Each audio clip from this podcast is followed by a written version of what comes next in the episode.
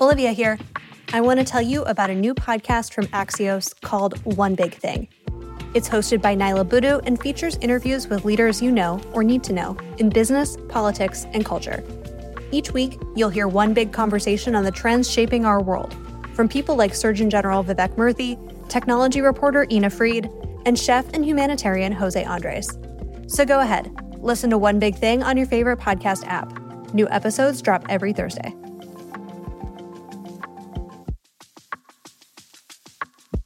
Huh. Hmm. Hmm. Huh. Hmm.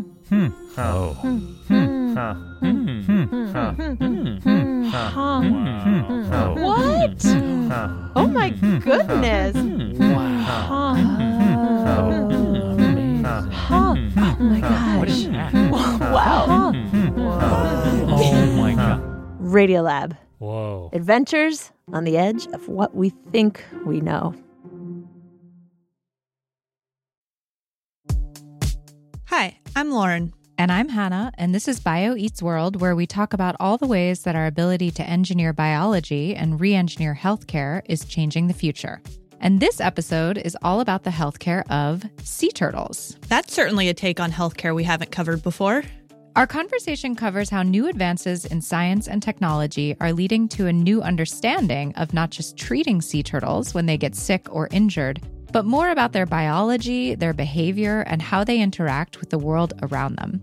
I talked to Max Polyak, Director of Rehabilitation at Loggerhead Marine Life Center in Juno Beach, Florida, about everything from treating boat injuries with sea turtle specific prosthetics to using cutting edge human therapeutics on these animals in new ways, to the unique immune systems of these 2,000 pound leatherbacks, and how the microbiome of the sea turtle may answer one of the most intriguing mysteries about how these turtles behave.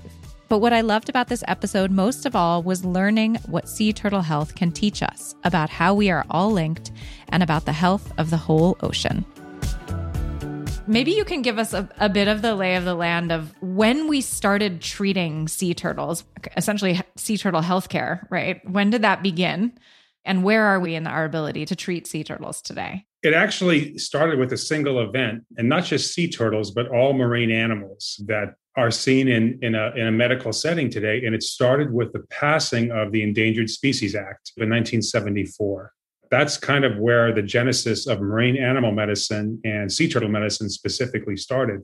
So they became threatened and endangered encounters with, with humans, uh, whether it was motorcraft, fishing nets, and, and things like that, people fishing, uh, recreational anglers. So those kinds of cases became a more prominent feature of, of kind of our coastal uh, landscape. And as that happened, there was a need that developed to uh, to build facilities around caring for them and, and learning as much as we can about them. And so that's how sea turtle medicine started. It was biologists that were the very first to begin to ask questions on a population health Mhm. level. You know, sea turtles uh, hold a, a real biological niche, a micro niche, actually. There are very few marine reptiles on the face of the planet. Um, and so little is known about about them as organisms and certainly in terms of their their medical care so a lot has uh, has transpired over the last couple of decades Why is it that we knew so little? Is it because they're difficult to study or because those encounters were fewer and farther between what before that? part of it is that they're very very difficult to study uh, in their natural uh, environment in in the oceans most of them are what are called pelagic swimmers so they're constantly swimming all over the world Hmm. So they don't simply inhabit a very small area. So, some do, and some life stages certainly do. But as a as a general rule, the species themselves they, they're swimming all over the world, and it's tough to to get a handle on on their population and health dynamics as a result. And you know they their reproductive biology is such that um, we know that they nest, and we know that they have quite profound fidelity to the to the nesting grounds um, that they were hatched on. So they come Mhm. back. The moms do, but even even the reproductive behavior and biology of these species, it, it, it's very challenging to, to study them on that level. Interesting. So the more we interacted with them, the more coastal population growth we had, the more interactions we had with them, the more injured they got. So we had to figure out how to treat them better, but it also gave us an opportunity to study them in a way that we hadn't before. Exactly. And that continues to this day. Yeah. It's a very interesting situation with these species from a medical point of view because the very basics of the physiology of these organisms, things that were worked out in humans and in other animals decades and decades ago, Mhm. you know, at the beginning of the, of the last century and, and in the 20s, 30s, 40s, et cetera, they weren't worked out in sea turtles. Like what? Like uh, for example how does uh, the physiology of the gastrointestinal tract actually work Mm. meaning which cells do what in different segments how how how do they respond to to an input like ingesting food things like that very basic physiology questions Mhm.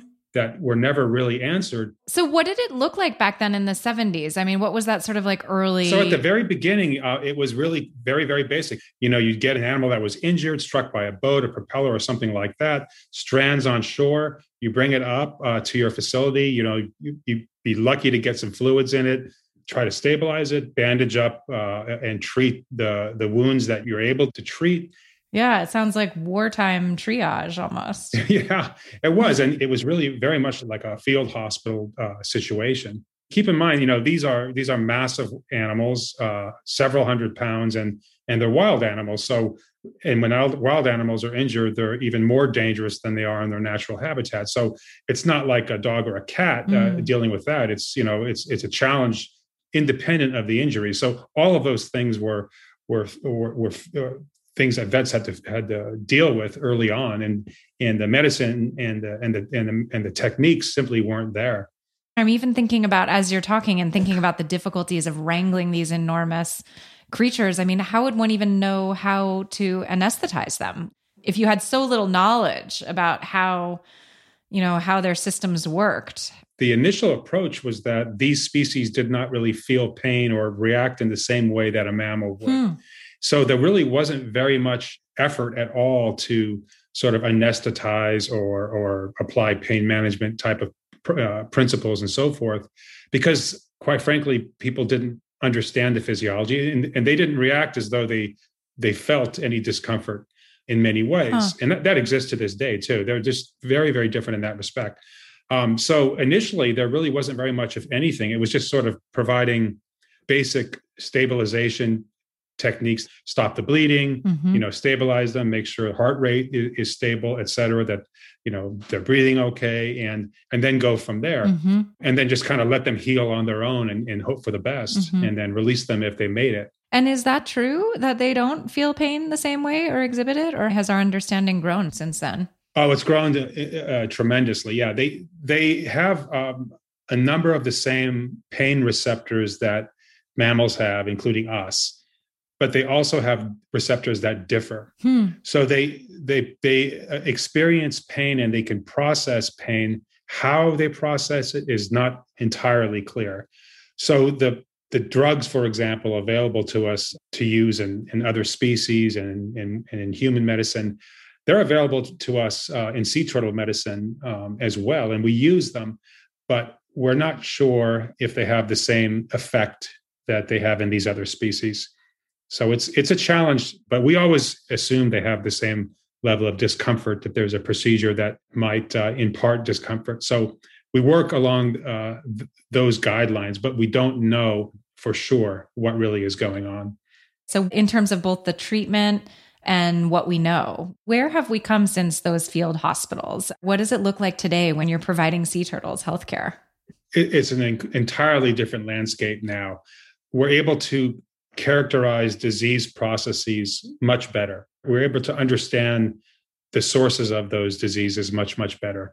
Um, in terms of treatment and therapy, we can apply many of the very same molecular techniques that are applied in, in other species and in human medicine to our patients. When you look back, what were the kind of key breakthroughs that brought us to a different place today? It has to do with just the thinking, or not even thinking, living outside of the box of some of the early scientists and clinicians. Hmm. You had to look in kind of the very niche parts of human medicine or the very, very kind of uh, niche parts of, of veterinary medicine and other species Ah. and find, you know, what I see a disease process in my sea turtle patient. It kind of looks a little bit like this in a person. Let me research that more and let me try to find you know the therapy in the in the human condition and apply it to my patient and see if it works. Wow. and a lot of it was trial and trial and error and trial and error. Some of the are sort of mainstream therapies now in sea turtle medicine came from um, the human medical side uh, in exactly that way.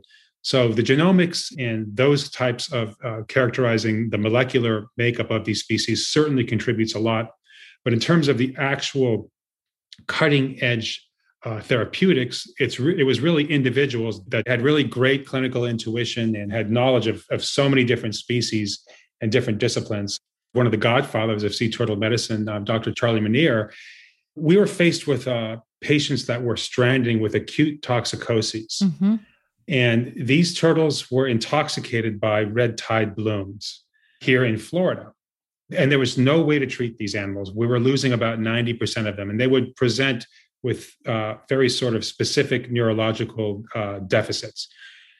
So he realized in his reading of the literature of all of all different disciplines of medicine that something very similar happens in humans who who are recovering from drug addiction and specifically opioid addiction. Oh my gosh. Yeah, and so the therapy used in humans, which uh, detoxifies them rapidly, which is called intralipid emulsion therapy, which is basically the delivery of a of a type of a uh, soluble fat um, into the bloodstream, uh, and that, that that binds toxin. He applied that to our sea turtle patients that were suffering from um, um, these acute toxicoses, and it turned out uh, that it worked wonderfully well on a level of curative Wow. types of results within six to eight hours. Oh my gosh. And- almost magical. Yeah. Yeah. They would sort of reanimate and wake up, and then these neurological signs would be gone.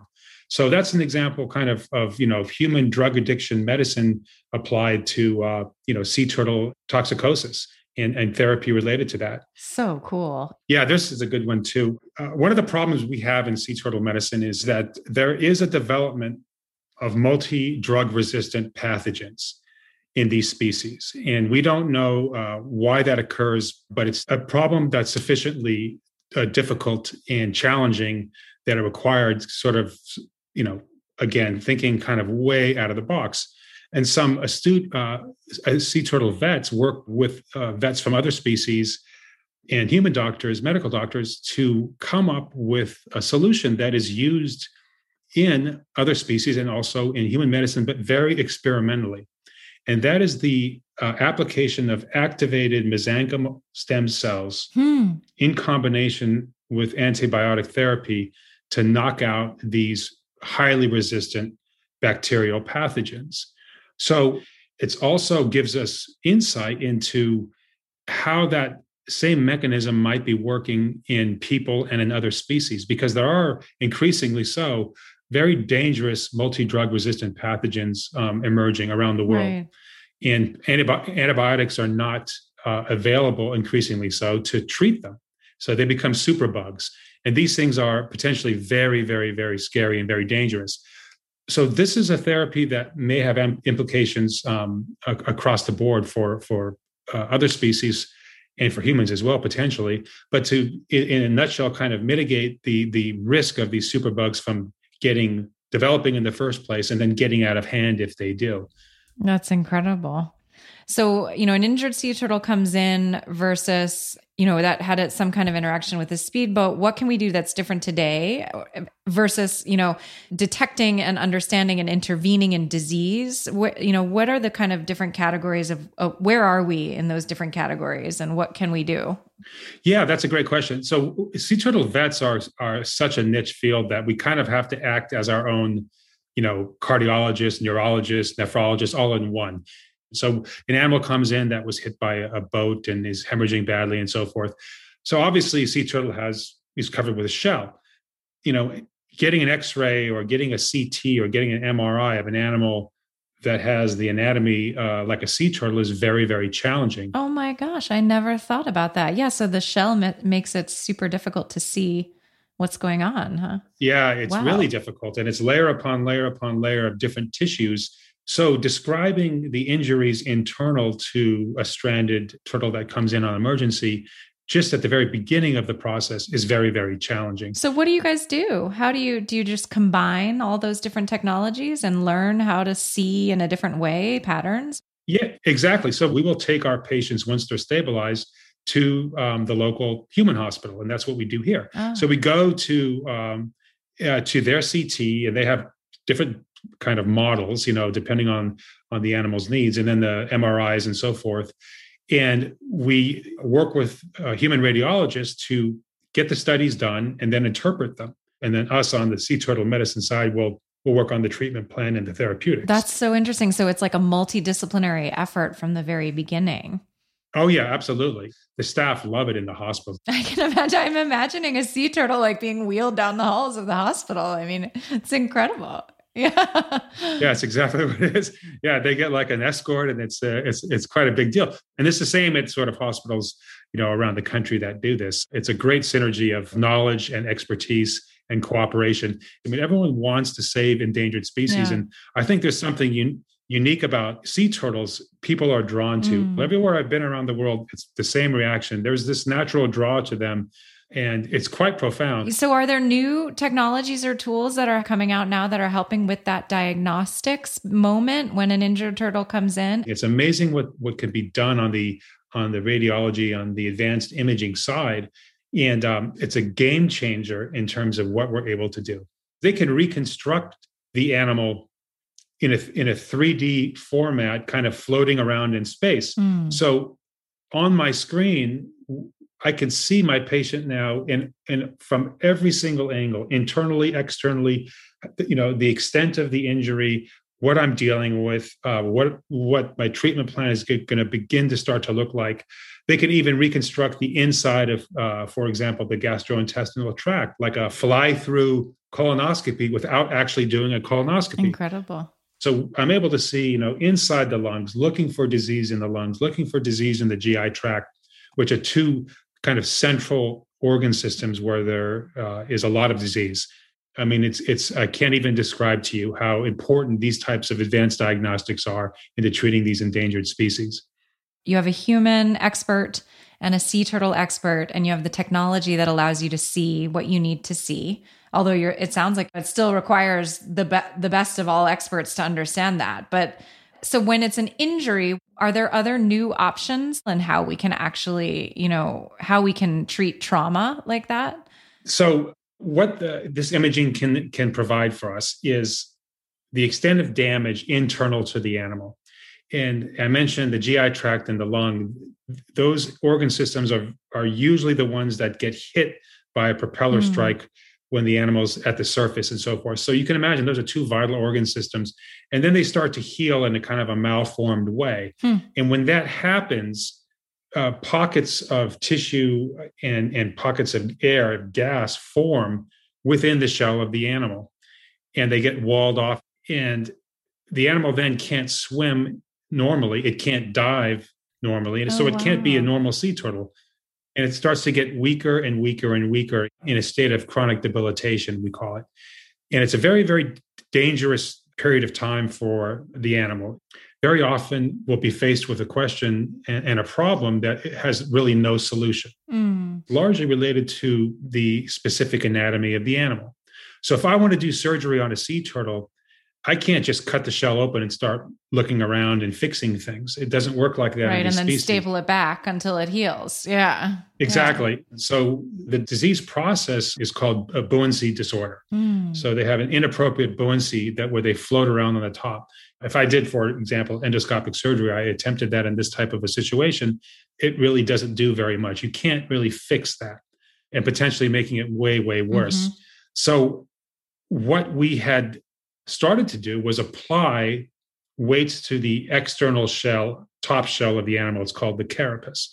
So a small dive weight, for example, would be applied to try to get the animal to begin to swim normally again. It creates a little pivot sort of in a different spot on their body so that the the lungs can ventilate and inflate normally again and they can use their muscles which the front flippers are really the huge muscles and and and structures that that allow the animal to propel itself through the water. When they're floating inappropriately all of those muscles start to work differently Mm. and the lungs start to inflate differently. So all of these pathologies start to add up and add up. And then they start to learn to be in an abnormal state as a normal state and that can never be something that they are able to be released with Mm. so those animals have been permanent uh, in permanent captivity Mhm. and there's a lot of them it's, this is a huge problem around the world Wow. buoyancy disorder Yeah. related re- secondary to a boat strike so obviously you can't release a turtle with a, a dive weight on its on its shell we thought okay why don't we try to conceptually put that weight inside the animal internal to it This counterweight, basically.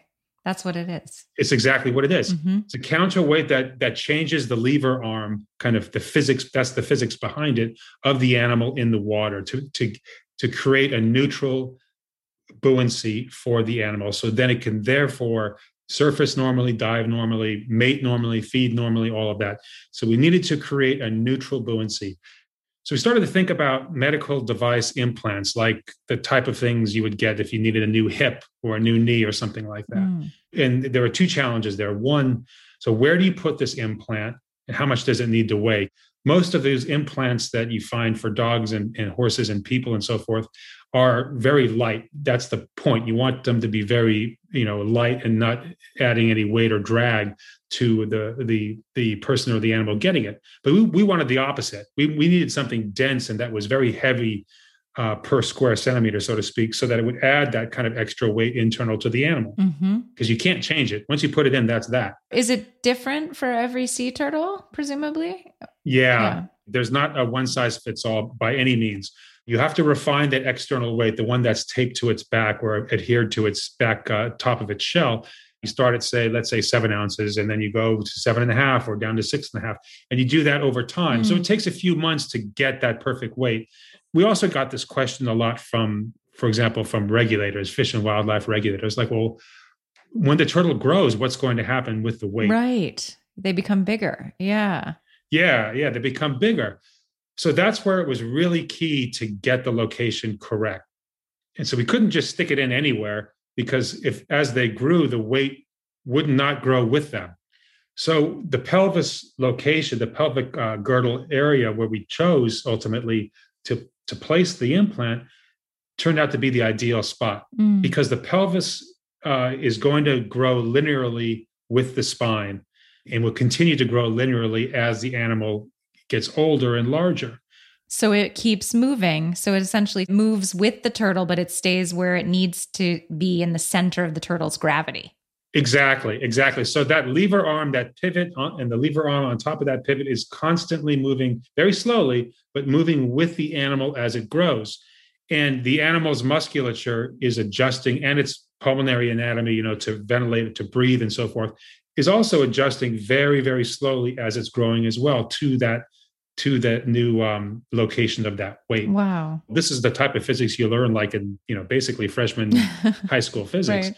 but it yeah, yeah but it, it applies in this case in a perfect way and we're just at the beginning of this i mean it's the first few being done now and and we're really excited about perfecting the technique and getting these animals released and then tracking them with satellite transmitters to see how they perform and how they behave in the water back home once they're released um, into the ocean if all goes well then you know we can roll it out slowly to sea turtle uh, hospitals and colleagues around the world Okay, so can you talk a little bit about that? How that ten- tends to work, tracking the animals after they get treated? Is this the game changer that makes it possible to release and study sea turtles in their natural behavior patterns? Yeah, it's fascinating collaboration, really, between veterinarians and and biologists and people who work in the sort of the satellite tracking field in general. So the animal is released after all the rehabilitation and the surgery's done and so forth, and, and they're medically cleared.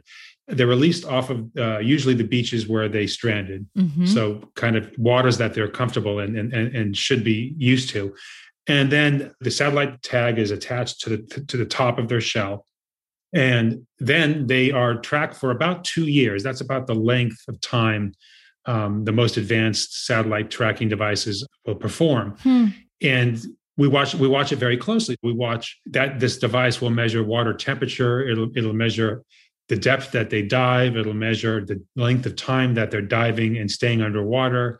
It'll measure pH of the ocean. So it measures a lots of little things. And there's continuing yeah, a technology to, that's adding to those different indices that we can measure um, with these little tiny devices. Um, so it's it, so far with all of the advanced treatment and therapies that we're able to apply to animals being released back home, they're all doing really, really well. They're all going to locations that they're supposed to be going. They're foraging grounds, et cetera.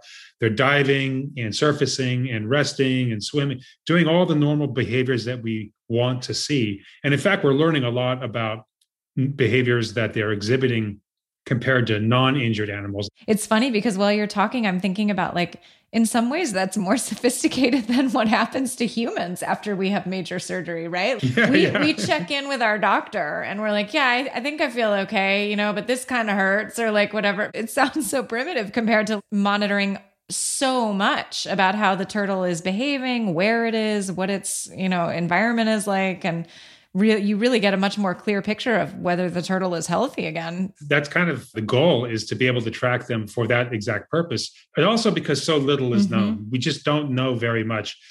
And secondarily, you know, they're they're an, an endangered species. So there are a lot of resources that are really targeted at at learning on a maximal level every single thing we could possibly learn uh, um, in every step of the way while they're in treatment and then once they're released. So it's you know a concerted proactive effort to to do that to harness and to to get as much information as we can. So, given that we're learning so much more now, thanks to things like this that allow us to understand more about the turtles' behaviors and, and environments, are is that also changing how we treat and understand disease in their bi- and their biology, or where are we, you know, in that different kind of um, medical treatment? What is it that we're learning, you know, that these different types of treatment is teaching us about the sea turtle, you know, generally? so one of the things that sea turtles have taught us is is you know their immune systems are amazing they've been around for so long and they've they've had to deal with uh, and recognize things that are you know harmful for a very long time. So their immune systems have seen everything. Incredible. i mean dinosaurs meteor strikes uh, ice ages all these things. Right. they've experienced everything and they've survived it unchanged. So what their immune system has developed is a kind of a state of tolerance. In contrast to our immune systems where we'll, you know we'll have cells that will identify a virus or a bacteria remember it and kill it and, and be very specific about it. Sea turtle's immune system is more like okay it'll recognize something as foreign. It's not really causing too much trouble. I'm just going to let it be i'm not going to really fight it off. And i'll build like a tolerance kind of a standoff relationship that it's not going to i'm not going to let it hurt me but i'm not going to go overboard and trying to kill it off. And so they they have existed like this for for eons. Mm-hmm. And it's it's a really interesting evolutionary approach to to an immune system as a kind of a physiologic um, entity yeah, it's like a, a totally different kind of system approach Right. than what we do, where it's like an on off, like a constant sort of back and forth. yeah and it's more of a generalist approach versus like battle ready cells Yeah. and, and molecules that are very very specific to identifying and killing a pathogen Is there a way in which that connection to how their immune system behaves could benefit understanding more about the human immune system? Or is it, or do they just seem like two to- totally separate universes? it's two separate universes, but just like all universes, there is a link somewhere. and the key is finding the key is finding where is that Mm-hmm. link? Are they within the same realm or are they just tangentially touching each other or what? There, there, there are cell lines that we have uh, in, in humans in, in the immune system that are identical to cell lines that are in sea turtles. But we don't know what the, the, those cell lines do in sea turtles. They don't do the same thing that they do for humans. We know that but they're identical. So what do they do? Why are they there? You know, so uh, you know, nature doesn't just have things superfluously laying around. She uses it for something, and so there's a lot of research on that on that uh, level too to figure out what's going on um, in the sea turtle's immune system that we we potentially might learn from, and potentially a lot because they've been around for so Mhm. long, so long and have seen so many different pathogens throughout the eons and been successful in, in, eva- at evading them. So so a- as we start to get more information and more techniques to learn about these disease processes in these animals and the more we learn about their immune systems the more we can start to have an impact in areas of disease that we see very often like gastrointestinal disease, and, and specifically what happens to the microbiome Mhm. in these animals during treatment, um, under normal conditions, and what does that mean for them as a species, and what does it mean for their health, um, the health of the oceans, actually, and by consequence, the health of the planet. We say that the sea turtle tells us the health of the oceans, and the ocean tells us the health of the planet. So the sea turtle's microbiome might hold the secret to the entire ocean. That's beautiful. And the microbiome is, a, to use a prefix micro again, a microcosm of what happens in an individual animal, but it's reflective of the entire ecosystem in which it lives. And, and that's the Mhm. ocean, which is the largest ecosystem on, on Earth. And we're, we're, we're learning a lot about the microbiome and how, and this is in the case in humans too, how these organisms communicate with each other and how they communicate using our own nervous system to communicate directly to our central nervous system, to our brain, and to our heart. These organisms are chemically talking to the turtle's own kind of larger physiologic systems via the nervous system. And they're having this chatter and this orchestra of, of, of communication with each other and with, with the host that Ah. they're in. So when there's a disruption in the GI tract and those organisms uh, are in a state of dysbiosis, it's called, or they're out of balance, that message, that chemical message, is also sent to the animal's central nervous Mhm. system and other organ Mhm. systems. And so they react usually in a pathologic way to that.